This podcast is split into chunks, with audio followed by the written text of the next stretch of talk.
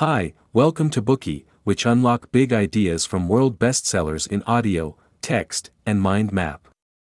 Please download Bookey at Apple Store or Google Play with more features. Get your free mind snack now. Today we will unlock the book The Molecule of More for you. Why does a lover's passion eventually fade? Why can't people quit drugs even though they know they're harmful? And why will smart people sometimes make bad decisions? The answer is dopamine. Dopamine has been described as the pleasure molecule. The brain's pathways involved in dopamine production have often been referred to as the reward circuit. But as dopamine studies have become more sophisticated, scientists gradually found that dopamine isn't concerned with pleasure but is involved in delivering far more profound feelings.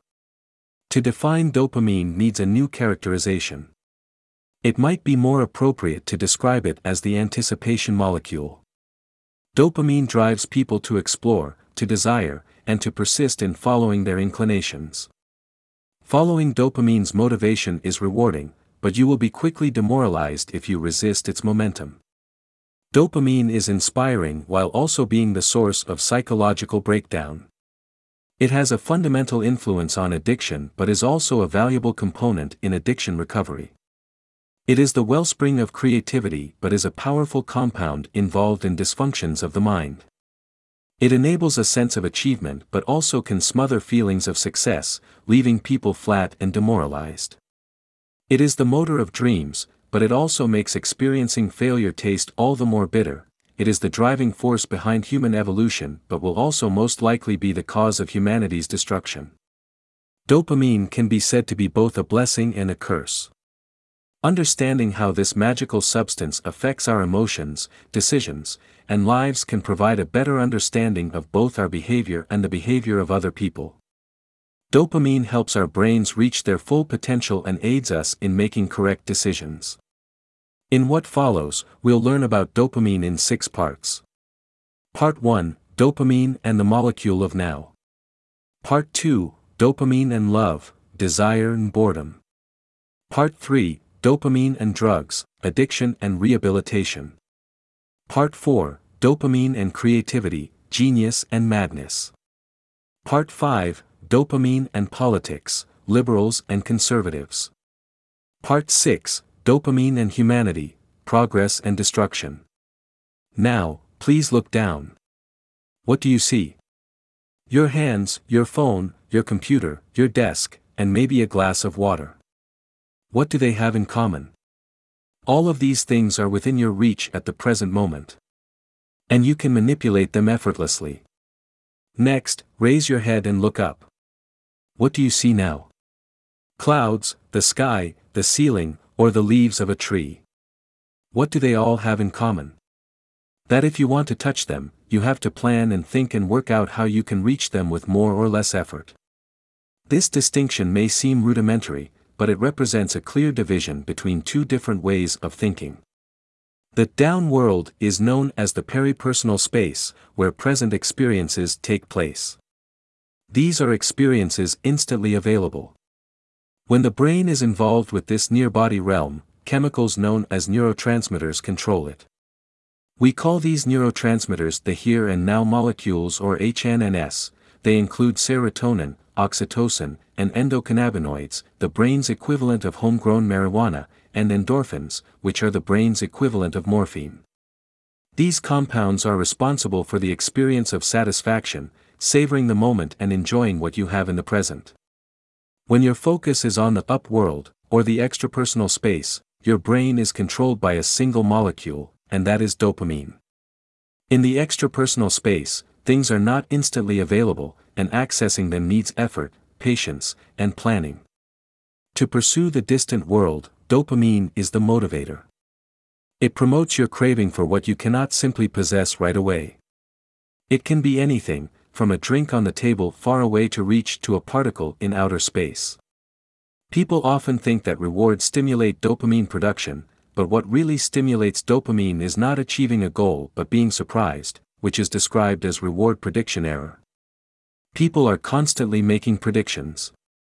They forecast all sorts of different things, from what time they will leave work to how much money they expect to have when checking their account at the ATM.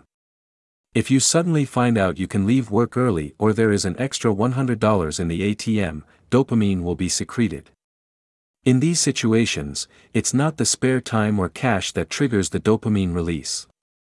It is the prediction error, experienced as euphoria accompanying the unexpected. Even the possibility of a reward prediction error is enough to kick dopamine into action. For example, stumbling on a new bakery store in your neighborhood can arouse your feeling of anticipation. Under the influence of dopamine, the possibility of something unfamiliar and better makes you feel excited about the new store, even though you haven't tried their coffee sample or seen how it looks inside. But soon, once the novelty of new croissants and coffee has become the boring familiarity of the everyday, dopamine has done its work, and disappointment sets in and takes over. However, nothing has changed in the real world. We still need to spend the same amount of money to get our breakfast, and the new bakery bakes their croissant in the same way every day. What has changed are expectations. You can only be expectant for a very short time, and after you get used to the freshness, excitement, enthusiasm, and passion dissipate, and things lose their savor once more. As the motto of dopamine lovers goes, to travel hopefully is better than to arrive. Dopamine loves the chase and is never satisfied with the outcome. Things once possessed hold no interest for dopamine. This is the opposite of HNN molecules. They facilitate our experience of reality and cause us to appreciate what we have, to be content, and to be at peace. They make us fully alert in the present with active physical senses and attuned emotions. Most of the time, dopamine and HNN molecules work in opposition. As soon as HNN molecules are activated, dopamine is suppressed. In this state, we are attracted to the reality around us. The presence of HNNS means that we will fully and actively experience present joys and sorrows. Conversely, suppressing HNN molecules activates dopamine, and we associate with future possibilities, anticipating what is to come. That concludes part 1 of our content. We learned about dopamine, which dominates extrapersonal space, and the here and now molecules, HNNS, which dominate peripersonal space. Remember, it is not achieving goals and being rewarded that stimulate dopamine but reward prediction error. Dopamine and HNN molecules give two completely different feelings, the former, anticipation, and the latter, pleasure in what we have to hand. Most of the time, the two molecules counter each other. Today we are just sharing limited content. To unlock more key insights of world-class bestseller please download our app. Just search for Bookey at Apple Store or Google Play, get your free mind snack now.